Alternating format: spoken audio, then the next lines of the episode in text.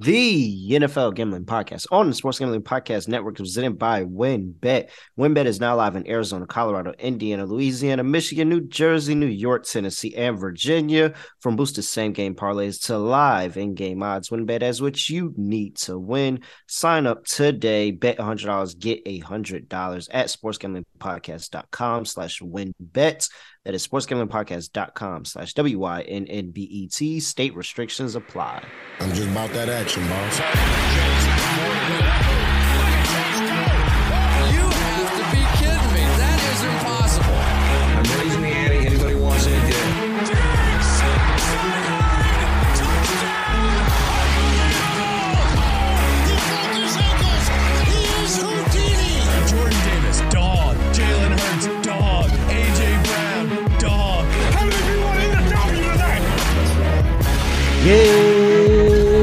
Yes, sir.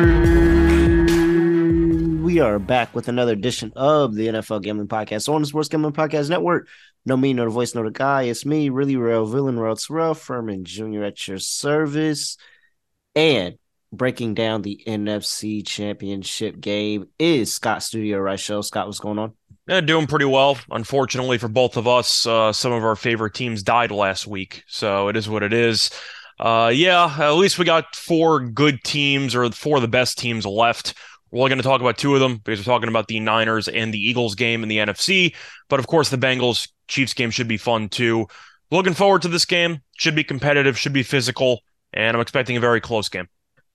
Well, I wouldn't say four of the best teams, maybe three of the best teams, and one team that gets a lot of calls and scores a lot of points and doesn't give up as many points as they score, so they get a blowout win in the NFC Championship game. Those teams are in the NFC Championship game. I'm not salty at all. Anybody?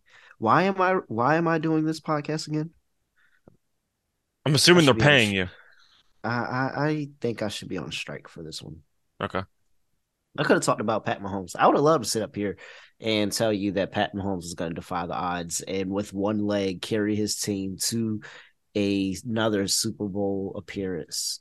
I, I could come up here and say that. But like you said, we're talking NFC. So the Philadelphia Eagles, as the one seed in the NFC, going at home playing the San Francisco 49ers, the two seed. Eagles are laying two and a half in that matchup. 46 and a half is the total minus 150 on the money line for the Philadelphia Eagles, plus 125 for the San Francisco 49ers.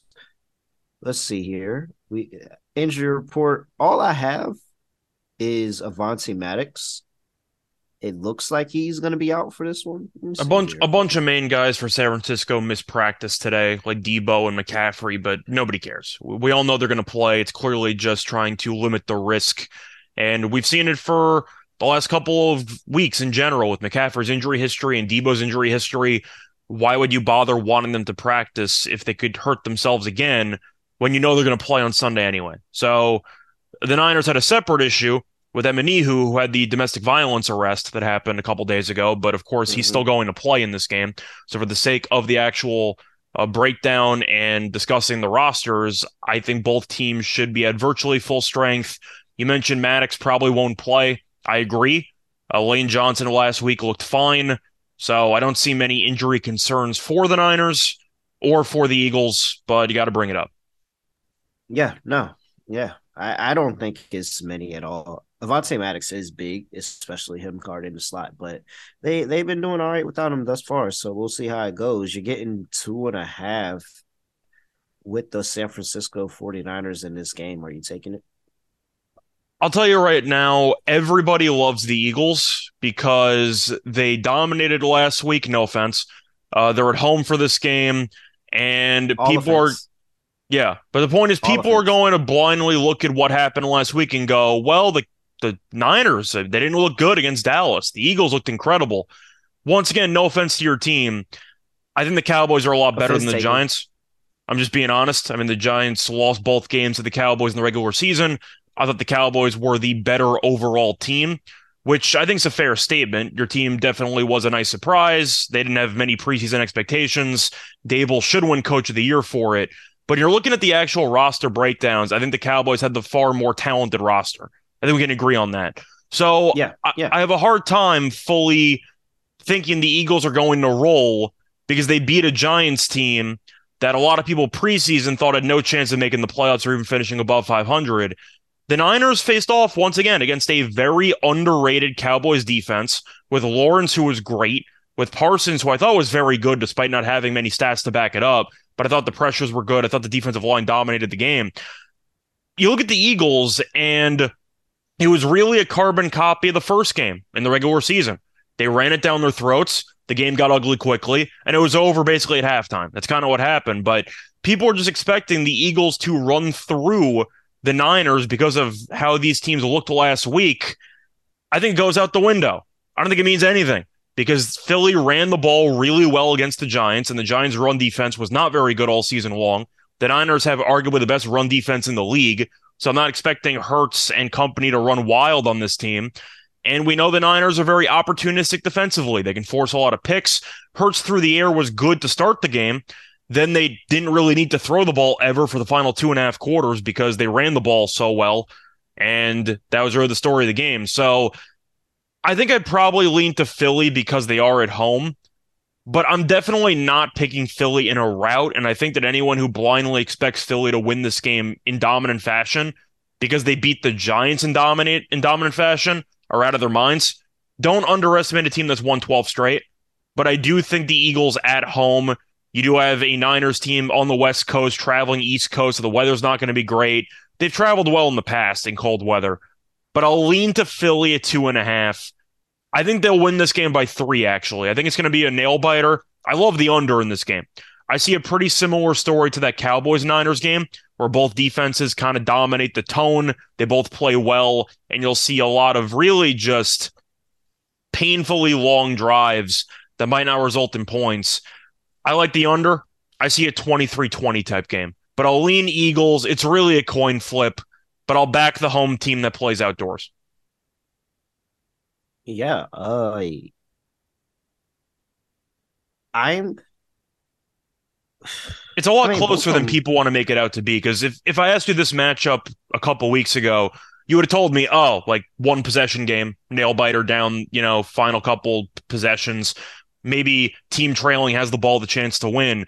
And now because of one week, everyone's going, oh, Philly by 20. It's like, really?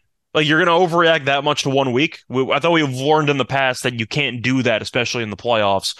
I think it's a close game. I just think that there's more to San Francisco than I think people are giving, like you said, giving them a lot of credit for. And you do have those people that are exas like think that it's going to be a route by Philadelphia, and good luck to them. But the public has slammed Philly all week. All week, the public has slammed Philly. This line never got to three. It never got to three. It always held serve at two and a half. I may not have seen it. If it got to three, it got hammered back down to two and a half. It never got there, no matter how much money is pouring in. I'm telling you, money is pouring in on Philly. It's like some 90%, 91% of the money on Philly right now. I'm Money expecting some sharp on money on the Niners right before the game, which I believe we saw in the Cowboys game. Uh, You saw where- it in the Giants game for sure. The Giants game was at seven and a half the entire time, and it got to eight, like right before kick, it got to eight. So I think this is the same thing. I think there's a reason that this this is not going past two and a half, no matter how much money is coming in on Philly. Like a one point line move with this amount of money, no, this line should be at three and a half by now. So yeah, I I'm all over San Francisco just because of that, and then also if we just talk about what's on the field, both of these defenses are live. I would say that San Francisco it has more talent, has the better scheme, but both of these defenses are live. I think that this is an under type of game where it's really a defensive struggle in the first team 17 i call 17 the number being the number that it's going to take to get a winner in this one and Brock Purdy has gotten it done, man. Like I can't keep going against him too much. It's too many times that I'm sitting here. I'm like, all right, well, he's got to look like a rookie at some point. He's got to look like the last pick in the draft at some point. No, he constantly just does what's asked of him. He doesn't put the ball in bad spots. He is sometimes inaccurate. However, he makes the right read, and his football IQ you can see has grown since his time at Iowa State. And so I think that he's good enough. Like at this point, I think he's good enough to get them to a Super Bowl. And we'll have another conversation depending on who they play next week. But he's good enough right now. He's doing it for him. So I'm with you on that under. I think Brock Purdy is able to handle this one one more time, and his defense is going to make it really easy on him by not having to score more than two touchdowns to get a win. Yeah, before the playoff started, I know everybody on the NFL Gambling podcast ended up sharing their own picks for the conference winners and for the Super Bowl, and I believe we had a graphic for that. Yep. M- my picks were Niners Bengals Super Bowl, and I took the Niners. So so far everything's gone according to my plan, but the one thing that does concern me, which is kind of why I'm pivoting a little bit off the Niners to Philly in this spot, I think it's a close game no matter what. Shanahan in the first two and a half quarters of that Cowboys game looked terrified to give Purdy really any responsibilities. It looked like he was extremely conservative. And we've mm. seen Shanahan get very conservative in playoff games in the past, and that has come back to bite him in big moments whether it involves a conference title game, whether it involves a Super Bowl or two. The concern that I have, which is also why I like the under, I'm afraid that Shanahan's going to think that this moment might be a little bit big early on for the rookie quarterback, and he might go ultra conservative once again, like we saw in that Cowboys game. And you're going to see a 9 6 game at the half. That's kind of my concern. Sirianni has faith in Hurts. They're going to try to throw it. I'm really a big fan of Jimmy Ward. I'm not a fan of the other Ward. I don't think that Charvarius is that good, if I'm being honest with you. I don't think he's a very good corner. And that's why you're looking at how the first two games in the playoffs have gone. Metcalf at 100 yards and a touchdown, Lamb at 100 plus yards. The only thing that counters it is that A.J. Brown's kind of banged up with a hip injury, and you're kind of wondering how sharp he's going to look. But I do think with Sirianni fully trusting in Hurts and with Shanahan 60% trusting Purdy, maybe 70%. I am concerned if the Niners get off to a slow start because of the conservative play calling. You don't want to dig yourself a hole on the road in Philly. I feel like that's the concern that I have, which is why I'm kind of leaning to Philly in this spot. I don't think Shanahan's going to start the game without leaving the training wheels on for probably a quarter for Purdy. And I'm concerned about a slow start because of it. Uh, I, I get what you're saying, and I think that happened in the Cowboys game. We saw it. Purdy wasn't really given any opportunities early on, and then eventually they realized, wait a second, Dallas can't cover Kittle, and they just kept throwing it to Kittle for the entire second half. But yeah, I think really for me, it's more of just kind of the play the personnel that the 49ers have on offense that lead me to believe that you don't even need to take all the reins off of Brock Purdy because it's really his personnel that are able to do it. And when you sit here and you look at the leaders in yards after catch this season, the 49ers are sixth on that list. And, you know, if you want to attack the secondary Philly, that's kind of the way to do it, especially if you're going towards Darius Slay who I think is a tad bit overrated for what his production was this year. He's and still very good, more, but he, he plays awful yeah. lot. So if you throw it underneath, you'll get a lot of free completions. Yeah, and you'll you'll get a lot of completions. It's going to be up to him to make tackles, somebody else to come help wrap up. And I think like against Deebo Samuel, I don't know if you want to trust that too much, uh, especially against Brandon Aiyuk too, who's a super strong guy, uh, tough guy to tackle. So I just think that the personnel that they have and what they they're not going to need Brock Purdy to do much. Get the ball five, six yards beyond the line, the line of scrimmage, and then let everybody else do the rest after that. Yeah, I think I think we're kind of on the same page in the sense that we think this game is going to be close no matter what. I'm just going to lean to the home team.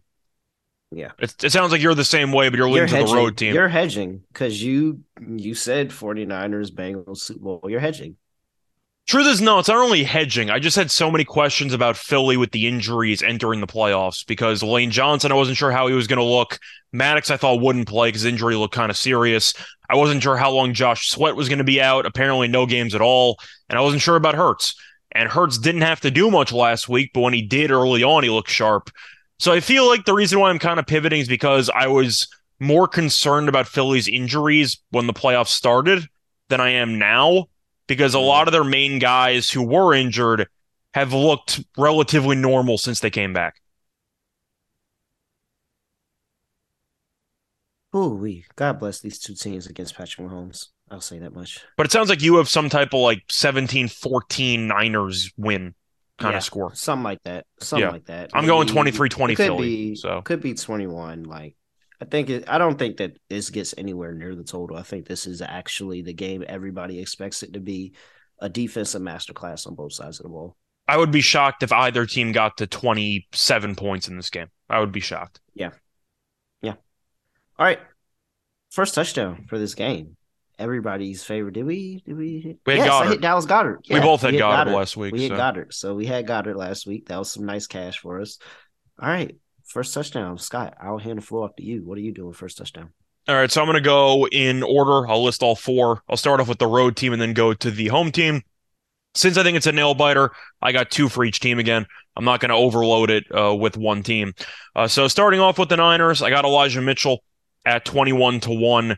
Got a lot of work there in the fourth quarter. He had a touchdown mm-hmm. in the first game against Seattle. He was horrible running the ball against Seattle. I believe he had two yards. But last week, when the game was on the line, they really didn't use McCaffrey that much because Mitchell's more of the big body running back, and they were trying to move the chains. And Mitchell was good. He ran out of bounds like an idiot on one of the carries, but he still looked good overall. I think that he's going to get a lot of short yardage work here in this game. And as a result, I think 21 to 1 is a little bit too large of a price. My second pick's going to be Brock Purdy, who has scored on a couple of QB sneaks with his time as the starter. He's also mobile, but if they get to the one, I know they're not afraid of sneaking it because I saw it against Seattle a couple weeks ago. Give me Brock Purdy at 32 to 1. So I'm going with two relative long shots there for the Niners. I wanted to pivot off of uh, Samuel and I wanted to pivot off of McCaffrey. And moving on to the Eagles, I got two shorter price guys. I got DeVonta Smith at 11 to 1. AJ Brown's banged up. I mentioned I'm not a fan of the other ward.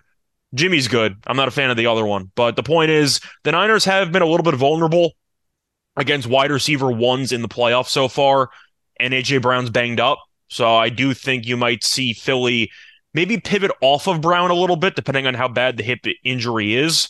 But DeVonta's healthy. He's consistently been solid, and I think that he's got value at 11 to 1. And my last one, if it ain't broke, don't fix it. I'm going back to Dallas Goedert. I feel obligated to. We saw Dalton Schultz score a touchdown, the first touchdown last week against the Niners. They've had some issues on play action passes, and I do think with Philly's offense, you can definitely see Goedert sneak out and get open against some of the linebackers or safeties. Give me Goedert again at 12 to 1. He's been a solid first touchdown option, and the Niners gave up a first touchdown to a tight end last week. So I'll go with Dallas Goedert as my final pick. All right. Let's see here. I'm assuming uh, we're overlapping on two of these. If I had to um, guess, I think you got Goedert and Purdy. If I had to guess, Oh, I missed you. Yeah, yeah. So you're right on Purdy. Let's just go ahead and kick things off there. I am definitely on Brock Purdy, and it's more of just personnel. I think both of these two teams match up really well. Like they got some superior athletes on both sides of the ball, and if you match up every single person in terms of uh, skill position players on both offense and defense, that leaves Brock Purdy open to run the ball up the middle for a touchdown. So yeah, I like the chances of the Niners driving down the field and putting themselves in the red zone position for them to open up that playbook a little bit. So I'm expecting to see a uh Brock Purdy run for a touchdown. That was at what 35 to 1 you got? uh, I see 32 to one. I think I found a 35. I'll take it if you have it. All right. And I, I see a lot of short yardage touchdowns in this game, though. Maybe it's just me, but with both teams so being so physical, I see them trying to kill each other at the line. but that is that is my second player because I'm so glad that you said it, Scott. Oh, you're Short taking Juszczyk? touchdown. I'm taking Juszczyk Yeah, at okay. 65 to 1. I got to, man. Like Oh, just think about I can just see it now. Like it's a little flip or a little uh weird pass play, or he just kind of hand off to him instead of the running back on the goal line. And it's just sound that's this like that's Kyle, Kyle and Kyle. They've given That him a carry is- in the last couple games. So Yes. So I can see it. I can see it now. If they're on the goal line, they always show him love. They always show him love. They're gonna show him love with the first touchdown. 65 to 1. All right. Philly, I'm going over starting with Quez Watkins. And he's at 35 to 1. And maybe that was person that I was talking about 35 to 1. But he's at 35 to 1 mainly because when you look in terms of DVOA to the third wide receiver, San Francisco is 30th in terms of DVOA. So you have really good against number one wide receivers, of course, really good against number two wide receivers, of course, still a really good defense. All the way near the bottom for number three, where you know that extra person that kind of gets lost. And you know how Jalen Hurts and Quez Watkins have a great relationship. They work on their deep ball all the time. He's always somebody that just kind of streaks out and gets lost in defense. So Good. I think Quez Watkins is a good pick here.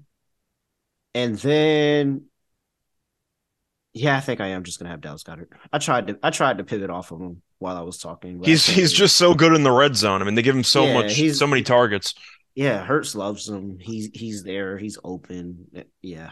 And we just saw last week. They just gave up, they gave up the first touchdown to a tight end. So I felt like I had to take Goedert. Goedert was really a big piece of that offense that was missing for a couple weeks there or a month or two because of how consistent he is at just finding holes in defense, whether it's zone coverage or against man. Goedert, I feel like I don't want to say is an auto play at his price, but it feels close to it, doesn't it? Yeah, I, I'm all over Dallas Goedert props for as long as the Eagles are playing games. He's just such a big part of that offense, and I don't think he gets talked about enough, honestly. All right,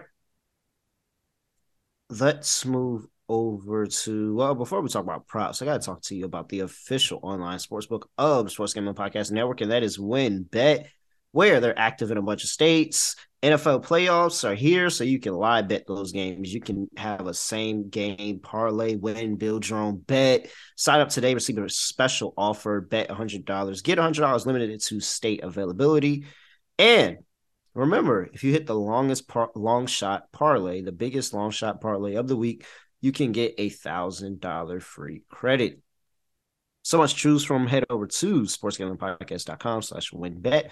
That's sportsgamblingpodcast.com slash W-Y-N-N-B-E-T. S- Officer Jet change terms and conditions at wynnbet.com. Must be 20 or older. President state will play through WynnBET is available. If you or someone you know has a gambling problem, call 1 800 522 4700. All right. We can segue the Dallas Goedert talks into my first prop, which is no other than Dallas Goedert over 45 and a half receiving yards. That's his guy, man. I mean, on third down, honestly, like second and long passing plays, Dallas Goedert finds a way to get open. He's a really, really good tight end. I we talked a lot about Goedert for first touchdown. Like you're not going to get any arguments from me. Yeah. He's just been consistently solid. AJ Brown's banged up, so I don't know if you're expecting more of a limited role for AJ Brown. Of course, he's going to play a lot of snaps because it's a must-win game. Do I think he'll be able to create as much separation as normal? No, it's a hip injury. Like that can really bug you for a month. Mhm. So I think, be you, more just more of a decoy absorbing that's what I'm saying. uh, ward on the defense. He was kind of a decoy yeah. last week. He really didn't do anything. So I think you might see the Eagles kind of pivot off of him. But of course, AJ Brown's still going to attract attention. So you might be able to see more underneath stuff for DeVonta Smith or for Goedert as Brown's more of the deep guy. And at that point, you might just be able to stockpile five or six receptions for 60 yards. I'm thinking I was debating it. I'm not trying to jump too early with these props, but I was really, really debating putting AJ Brown under 70 and a half receiving yards for my second prop. I thought about it too, uh, just because he I might do it really hasn't done much the last couple weeks. I know Hurts hasn't played many games the last couple weeks, but still, now he's banged up and he looked a little bit annoyed on the sideline that he wasn't getting the ball enough while his team was winning by double digits in a playoff game, which I thought wasn't exactly a great look, but. AJ Brown's a great player, but he's had a lot of quiet weeks this uh, overall throughout the course of the season. He's had a couple of insane weeks against Tennessee and against some other teams, but Brown has had an underrated amount of really underwhelming weeks, especially for the last couple months. So I think that 70 and a half is actually a decent look. I do like the under there, uh, but I didn't make it one of my plays either. I mean, it's just San Francisco doesn't give up big plays. Like they do not give up a lot of big plays, and They have given up one in each of the last two weeks to number one receivers because Metcalf had the 50 yarder down the sideline and Lamb had the 50 had the 50 yarder give or take. But once again, I'm not sure if Brown will create as much separation as he normally can Mhm. because he's banged up. if he doesn't get one of those 50 yards, I don't think it's any way he gets over this total. Yeah. I'm gonna go with it. Forget it. I jumped ahead, but it doesn't matter. I'm I'm I'm set on it. I'm taking AJ Brown under 70 and a half. So does that mean you're removing another prop or you're adding a fourth one? Nah, nah, I'm moving another prop. Okay. But I, I like that as well. That has my endorsement. Uh, Yeah. My first one's going to be a very, very sneaky under, and it's going to sound very dangerous because one reception might get you over. It's going to be Miles Sanders. I'm going to take him under seven and a the last time he's caught a pass? I was going to say it's been a couple weeks. I- I'm going to take Miles Sanders under seven and a half receiving yards at minus 120. He's had less than seven receiving yards in each of the last five games. I don't believe he's recorded a catch in each of the last two games. And if you look at his Three. actual, well, that's three games. Sorry. He also had one game with a catch for negative 13 yards. Like he hasn't done anything in the past game for Oh, no. for a long time. But the point is, they never throw him the ball. Hey, I'm looking at these stats, and this is hilarious. Like, Oh, he, he he just did get one catch. used in the passing game, like ever. He has one catch for six yards. Yeah, pretty much. But he's had no catches, he said, for the last three games. I wasn't sure if it was two or three. But if you look at his actual role on the team, which is kind of weird because he made the Pro Bowl, they just have not been using him that much. Miles And- Sanders made the Pro Bowl. Yeah, he made the Pro Bowl. Are you serious? I think he made the Pro Bowl over McCaffrey. no way. I think he did. I think that was a controversy at the time. I'm pretty sure Sanders made the Pro Bowl, McCaffrey Miles didn't. Sanders is not in the Pro Bowl. Is Miles Sanders really in the Pro Bowl? I Yeah. mean, I, I mean, Miles Sanders is cool and all, but Miles like, Sanders, I'm like 90% sure is in the Pro Bowl. Pro Bowl. Hold on. Oh, I think he made it and. McCaffrey didn't. No freaking way. I think. You're lying. I mean, uh, it's not like they're playing anything, or but still. Do they even have a Pro Bowl game anymore? Did that get completely wiped? But McCaffrey made first team, didn't he, or second team? uh for all pro or it's uh let me see here Yeah, it says pro bowl 2022 sanders made the pro bowl Pro. He made the Pro Bowl for real. yeah oh I, I didn't make it up like yeah he was announced to the pro bowl a couple weeks ago Oh, that's lame. I mean, well, it's not lame. Miles Sanders is good, but like I, I just to be fair trubisky Bowl- made a pro bowl so it doesn't really mean anything to me but uh looking at the nfc here uh just to confirm uh yeah. Okay, look at look at Miles Sanders sitting here. How many games did Christian McCaffrey miss? He he couldn't have missed that many. Oh, I'm sorry. Keep going. mccaffrey didn't miss any games Yeah. Why is I don't know. Do you, so if you get traded, you're not allowed to be a Pro Bowler anymore. but he got traded to the nfc he was in the nfc the entire time anyways it doesn't make any difference but yeah. Uh, I'm just looking quickly to see what we got here. Oh, yeah, keep running backs, running backs for the NFC. You have Saquon, makes sense. Tony Pollard, which I think is a little bit iffy, but fair. Dalvin Cook, uh, who's replacing Pollard. I don't know why Dalvin Cook's here. And you have Miles Sanders and no McCaffrey. So the whole thing doesn't make any sense. But either way, the point is Sanders is a Pro Bowler. But since it was announced he made the Pro Bowl, Philly just hasn't used him like ever. And he, has played 40%, 40 of the offensive snaps in each of the last three games. Each. They don't use Sanders at all. They use him, they use Gainwell, they use Boston Scott, but they turned a Pro Bowl running back into a committee guy. And as a result, I don't know why his receiving yard numbers at seven and a half when he hasn't gone over this number in the last month and change. He hasn't had a he ca- hasn't caught a pass in three weeks. I'll take the under seven and a half.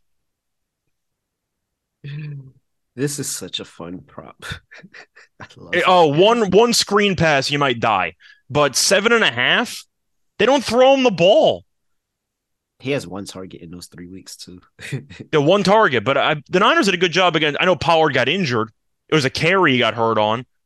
I don't believe Pollard had like any receiving yards. I got to look up that stat. I think he called maybe one pass for like three yards or something. I don't think Pollard did anything in the pass game.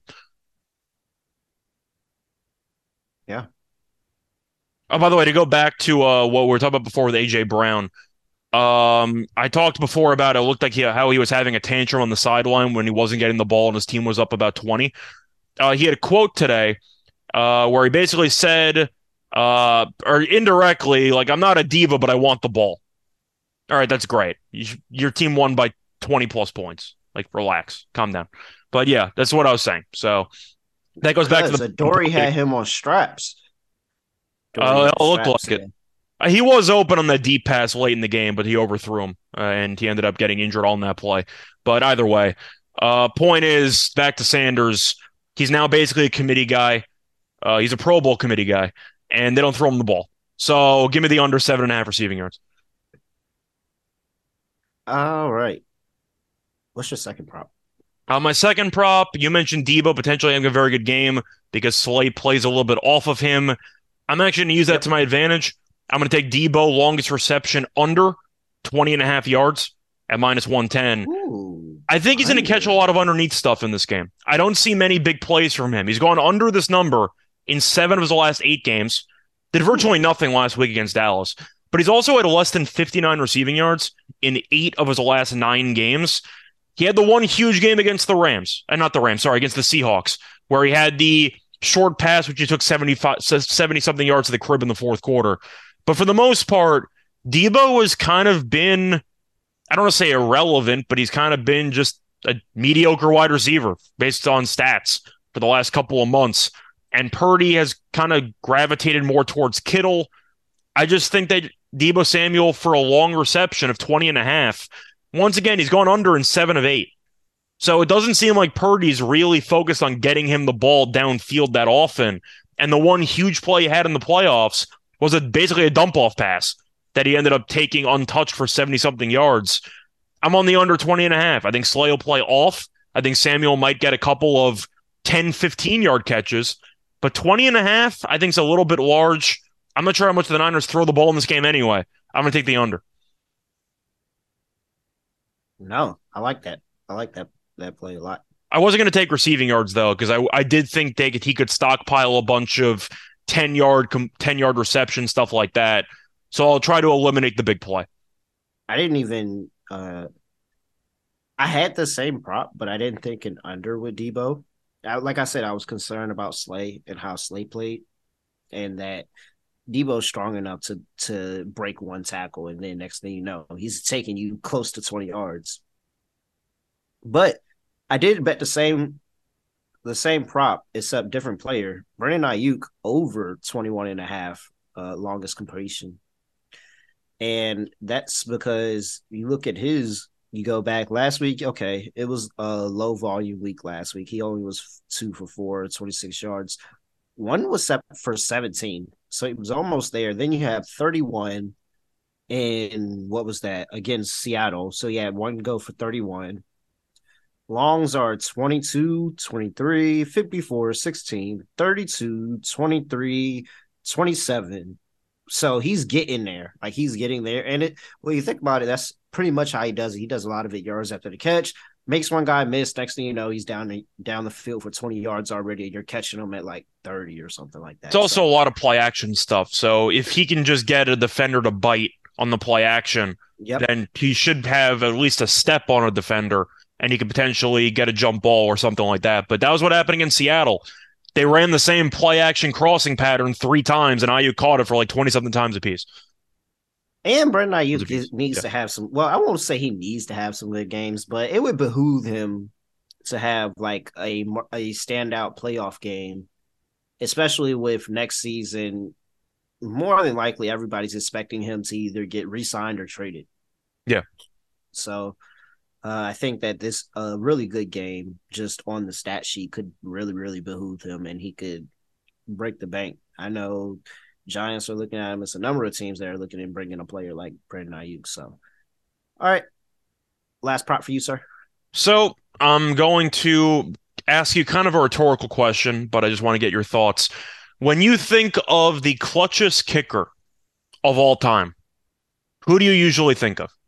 Clutches. There's two. There's two names.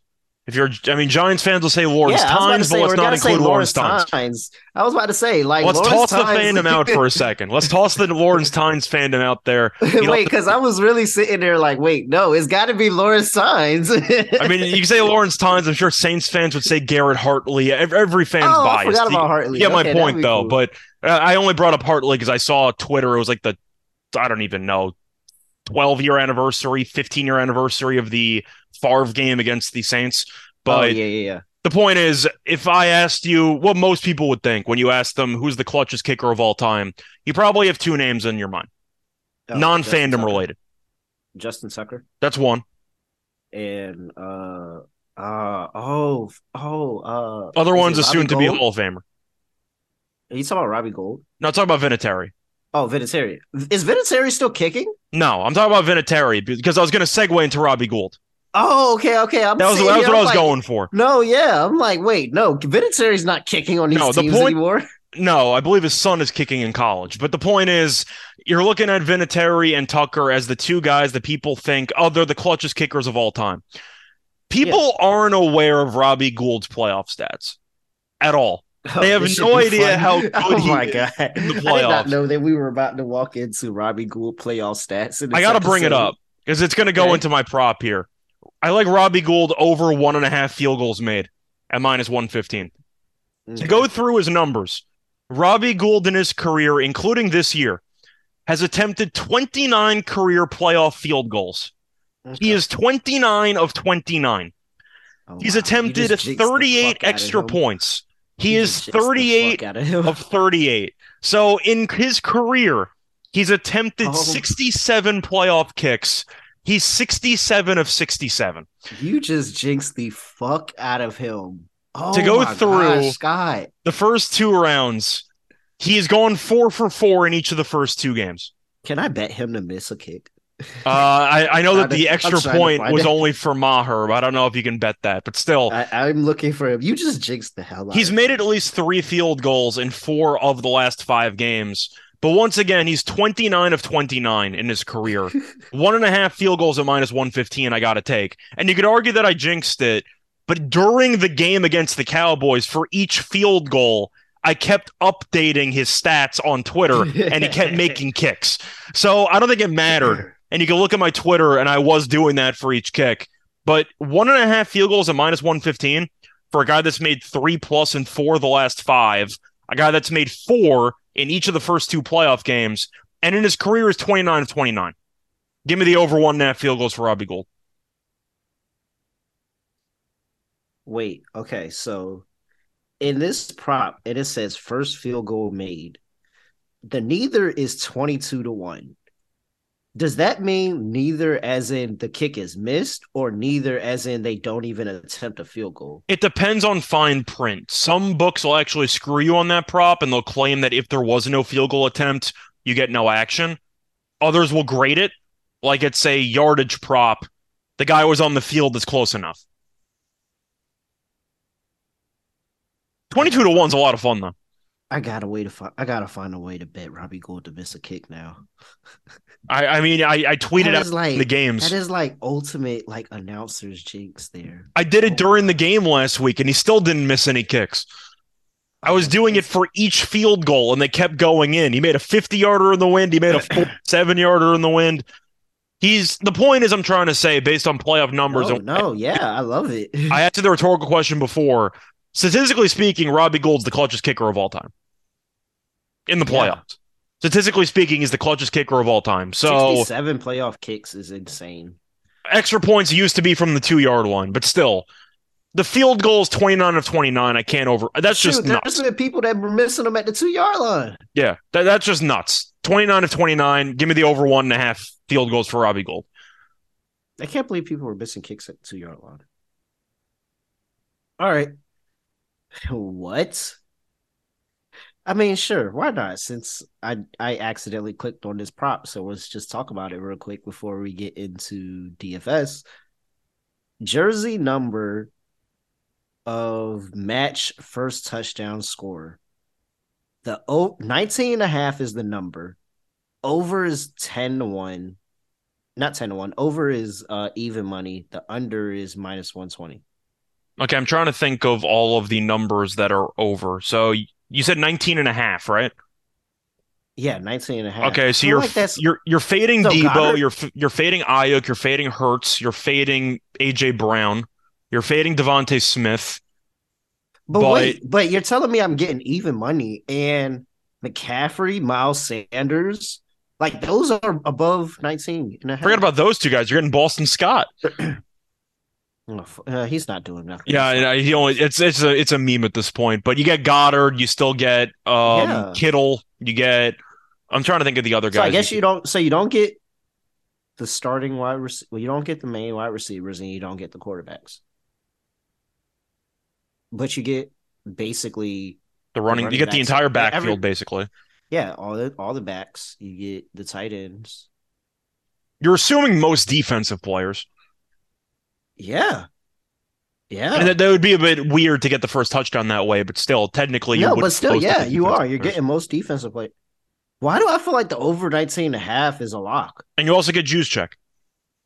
Yeah. Oh, yes. Over over 19 and a half for the jersey number of the first touchdown scorer. I wish it was 18 and a half because I would have liked that include Samuel in that list. But the point Yeah. is, I feel like even money is kind of fair though, because we did just mention a lot of guys and you kind of have a decent number of good options on both sides. Even money's still fun, but I, I can I can see why it's even money. Was all of our first touchdowns on the over? I don't No, 'cause remember. Chase had one. Because we had Purdy. Yeah, we had Purdy too. All right. Oh, you- oh, you mean first? tou- I thought you meant for last week. Uh, No, no, no, for no, I'm for this game, um, no, because I had Purdy and I had DeVonta. about- Yeah. All right. Let's see here. We're doing DFS showdown lineup. DFS. Scott, who's in your captain slot? So for my captain slot, I had a couple of choices. I wasn't sure exactly where to go with this one. I copped out and took Jalen Hurts. For Mm-hmm. the record, I don't think he's going to have a great game because I think it's going to be a low scoring game. I think it's going under. However, I cannot look past the rushing upside. I just can't.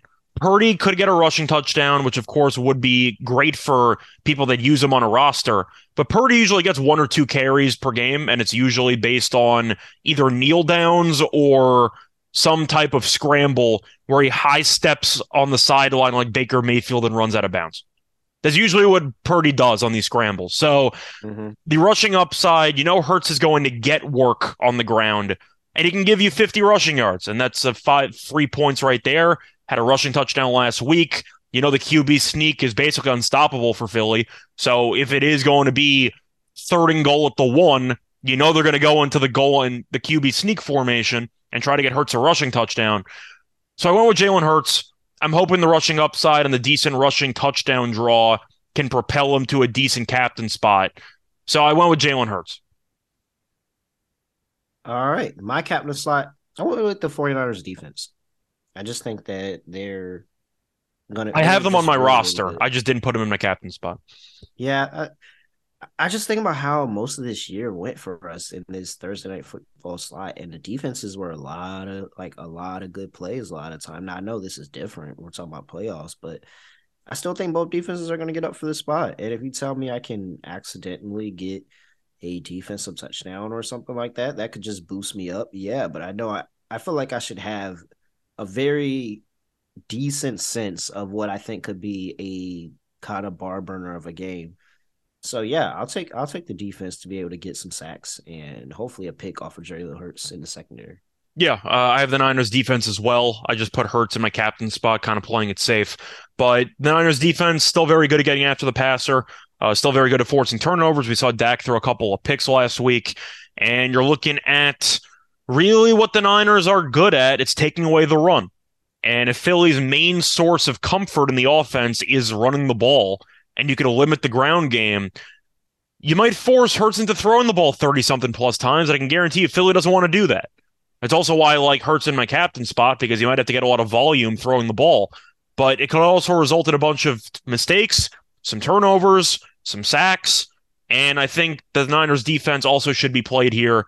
because of just how good they are. They're just the best defense in the league. Mm-hmm. All right. My next slot, I have. I, I went with Christian McCaffrey. I kept him up there. Just I, I got McCaffrey too. So. yeah, I, I did. I didn't find a way not to to fade Christian McCaffrey in this spot. I just think that he's going to get a lot of the volume. Like he's going to see a lot of close passes near the line of scrimmage and trying to avoid those that great secondary. I think that they're going to dump the ball off to Kittle. They're going to dump the ball out to McCaffrey a bunch, and he's going to have a lot of yards have to catch. Uh, the the prop that I did kick off for the undering uh, AJ Brown was Christian McCaffrey's receiving prop. So I think that he could still have a really really good day. Yeah, uh, the only concern with McCaffrey is that he was kind of splitting touches last week with Mitchell, but McCaffrey still found the end zone, and McCaffrey wasn't used in the pass catching situations last week. I Mhm. think he'll be used more in that capacity. So McCaffrey, I feel like in DFS or any fantasy, he's basically an auto play because he's just so valuable in such a variety of ways. So I went with McCaffrey as well. Uh, so I already gave out three. All right. I next I got Brendan Aiyuk. And I talked about it in longest completion. I just think that he's he should be due. Like he's due for a really like one of those hundred yard Brandon Aiyuk games where he has only like three or four catches, but his yards after the catch just take him so far. He's able to cover a lot of ground. So I think this could be one of those hundred plus yard receiving days for Brandon Aiyuk, just kind of picking apart that secondary of the Eagles and making them tackle, forcing them to be tackling corners instead of just coverage corners. I think that Brandon Aiyuk can really challenge them there, and that's a big way that Kyle Shanahan can pick apart that defense. So yeah, I like Brandon Aiyuk to have a really good day. I add him in that third slot. Okay. Uh, my fourth pick, I'm going to go with the other defense. I got to take Philly defense here. A shout out to my fantasy team. But I do think that Philly defensively is pretty much an auto play because of just how often they sack the quarterback. I'm going to read off the sack numbers for the last couple of weeks here. Uh, five in the playoff game. They two against the Giants in week 18, but they bench half the team. So if you want to toss week 18 out, these are the sack numbers five, seven, six, six, seven, six. They just sack the quarterback all the time. And we saw mm-hmm. Demarcus Lawrence and Parsons generate a bunch of pressure against this Niners offensive line. And we saw Purdy get sacked a couple of times. They settled in a little bit more as the game went on. But the fact that the Cowboys got pressure constantly against Purdy, and the fact that the Eagles have really just been walking into five, six sacks a game for the last month and a half, I think Philly's defense is an auto play. Purdy, you could argue, struggles maybe in the moment, maybe he doesn't. But it's the fact that the Niners offensive line, I think, is good, but I think it might be a bit overvalued because I saw them get kind of manhandled last week. So give me Philly defense because I just think that they're going to be able to generate a bunch of pressure. Yeah, I have Philly's defense as well. I, couldn't get away from it. I think that this is I think this is going to be a nasty game. Like this is an alternate under type of game. Mhm. All right. Let's see here. Who did I not give out? I Did I got I got one left. Hurts? You you have two left, right? No, I have one left because I had Jalen. We both have one left. Okay. Yeah, there you go. So Dallas Goedert. Uh, I was initially going to do him, but his salary was a bit too expensive. So I ended Oh, up well, actually I, I I actually can't afford him with the bare minimum. I'd have zero salary left if I used Goedert, Perfect. but I decided not to oh, okay. Because I feel like in a such a low scoring game, you're really just it's just live or die by the touchdown. And Goedert, I think, could get yards here. I wanted to make a case for Elijah Mitchell, for example, but the only way he's going to have any value is if he scores. He had a good game last week. He had five points because he's not going to catch any passes. So Goedert, I like in the game, but I kind of pivoted. I went with uh, Mr. Clutch Kicker. I went with Robbie Gould uh, at 8,500. I, I can't say no to him. He's made at least three field goals in four of the last five games. He's made four field goals in each of the first two playoff games. He's had 16 fantasy points in each of the first two playoff games. Why are we not having him in our captain slot? I thought about it. I actually did think about it. Maybe I will. Maybe I'll make multiple lineups. But Gould, as he's 29 of 29. You can't put him in the captain spot because you think I jinxed him. But I got to take him here. I think Philly's defense will do a good job at limiting touchdowns. And the Niners offense, even last week, they got a lot of turnovers with short fields. Did they do much with it? No, they kicked a bunch of field goals. Like I just think the Niners' red zone def- red zone offense has been a little bit underwhelming lately, and Philly's defensive line is solid. Jordan Davis back in the lineup helps the run defense. Give me Gould in another spot of my lineup because the usage has been crazy for the last couple of games. And if he can get me even conservative 10, that's still a very solid performance for fantasy players. So give me Gould in a low scoring game. All right. We have a lot of overlap in our lineup. In fact, we have four overlapped players. I just have Gould and you have Goedert. I don't know if that's good or bad because I don't know if it's good or bad either. We have different captains and whatever, so I guess it can work I'm itself going, out. I'm 100 percent having a Robbie Gould uh captain slot lineup though. Like that's happening. That's 100 percent happening. I think it should maybe I'll do it for. Maybe I'll do it. Oh, what if you put Robbie Gould in the flex on the two day, the both line with both games? Nobody's gonna have that. Do they do if they he let you? Because some books don't let you use kickers in a flex spot in Ah. multiple day lineups. Yeah. In fact, some books don't even have- If he gets you even have a 16 points, spot. if he gets you, if you're, if you, if I knew I'm getting a guaranteed 16 points, I would have no problem flexing a kicker. And most most two game lineups don't even have a kicker slot. Yeah. If they did, I'd use Gould. No brainer. He'd be my auto kicker if I if there was a kicker spot. no, no. I would actually flex them just because I know I'm getting 16 points like that. In two games where I think I'm gonna be desperate for points in one game, yeah, I would definitely play. I think minimum of like nine in this game, which is still a nice score for a low budget guy like Gould. So I'll go with him. Yeah. All right. Line up, check. First touchdown, check. Props, check. Game, check. It's time for our lock and anytime touchdown for this game. I think we're both gonna have the same lock. So What, Robbie Gould? no, I'm taking the under. Oh, yeah. I, I got to take the under 46 and a half. Yeah, the total is insanely I thought, high. I thought you were trying to be funny because we were just talking about him, and I was. Oh no, like it, I, I think I just have to take the under. It 46 and a half is an Yeah. absurdly high number. yeah, I I can't I can't get myself to buy buy off on it at all. All right, for my touchdowns. Wait, so are we are we double locking the under? Yeah, we're double locking Okay. under.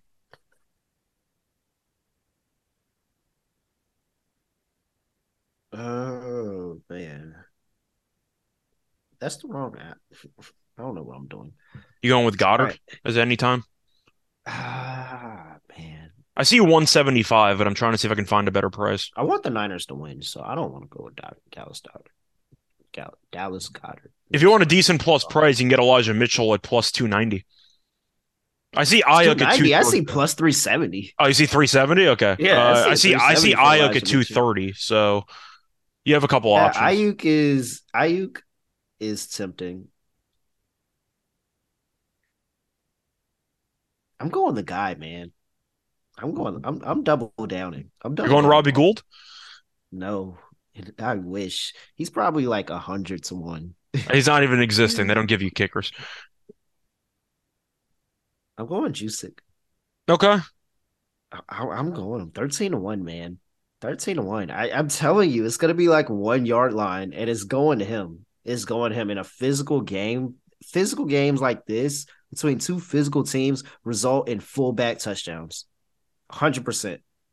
13 to 1. Let's fucking go. Okay. Uh, so I already mentioned my lock. I'm going with the under with you. For my anytime touchdown, I was tempted by Jauan Jennings at plus 650, but I decided not to go with him because I just don't think he's gotten enough work lately. Uh, but I think I'm going to go Elijah Mitchell at 370. I cashed with him earlier in the playoffs. I had him anytime touchdown against the Seahawks uh, for the Twitter graphic for the NFL Gambling Podcast, and that got there. 370 for a guy that had 14 carries last week. And it was a close game. Like they used him to run out the clock, and he was good. Once again, he went at a bounce, which was a mistake, but he moved the chains. He looked relatively sharp. And you're going Juszczyk and short yardage. I think there will be a short yardage touchdown in this game. If not, all of them will be short yardage. So give me Mitchell, who's the bigger back. And we know that Shannon's not afraid to bench McCaffrey for several plays in a row when they want to be extra physical. So give me Mitchell at plus 370. All right. Anything else for the people before we get up out of here, Scott? Not really. Uh, been fun to go through uh, DFS for the entire season. Not sure what the Super Bowl plan is going to be. I'm assuming we're going to have a bunch of episodes, but we'll see what happens. Maybe we'll have one super episode, but it's a bit above my pay grade. I don't know what the schedule is, but we are off next week because you have the Pro Bowl mini game competition. We're off. You're off. I'm gonna find a way to bet the Pro Bowl. Something, I don't know something how, dodgeball. I'll bet find a way. dodgeball. If, if you're going to give me a dodgeball mini game odds, I'll bet the NFC or something. I don't know. I'll take. Yeah, uh somebody's gonna let me. Matter of fact, let me look. Somebody's gonna have something. I'm feeling Team Eli in uh, in in uh, dodgeball. You know, Eli Did was you ever think I was back in the day? fade Team Eli? I was never ever gonna fade Team Eli. Just saying dodgeball. I'll take Team Eli, so I'll take the price there. But point is for the Pro Bowl, you know, it's really not much to go through. So I'll be back at some point, probably a week or two from now. We'll still be on the NFL show. I'm still doing tennis every other day. I will be recording a tennis podcast in roughly an hour. So stay tuned for that because we got the Australian Open semis to break to go down in the men's side, uh, which we'll break through uh, or go through. But you can find me on Twitter, Rice Show Radio, and I got a bunch of free picks. All right. You know where to find me at really real underscore underscore. Make sure you follow the NFL Gambling Podcast at SGP and NFL. Make sure you follow us on YouTube, NFL Gambling Podcast. Make sure you like, comment, subscribe, all of that. Make sure you leave us a review on Apple, on Spotify. Please leave us those Spotify reviews. Other than that, I mean, I nothing, I have nothing else really to say. Honestly, both of these two teams can kick rocks. Who What do you What do you have against the Niners? What they do to you? No, it's just because I know if we played the Niners, we would have beat them because we own the Niners in the playoffs. I think the Niners would have killed you, but that's just my opinion. See, that's what everybody would have said about Philly, but No, it's because Philly ran for 260 yards down your throat. I just think the Niners would have killed no, you. but I think, but I think that if we beat Philly, then it would have been the same logic that everybody was using for Philly for the Niners, and then we would have beat the Niners. Unfortunately, we didn't beat Philly. Otherwise, I have nothing else to say. So, say podcast like this. We are out of here.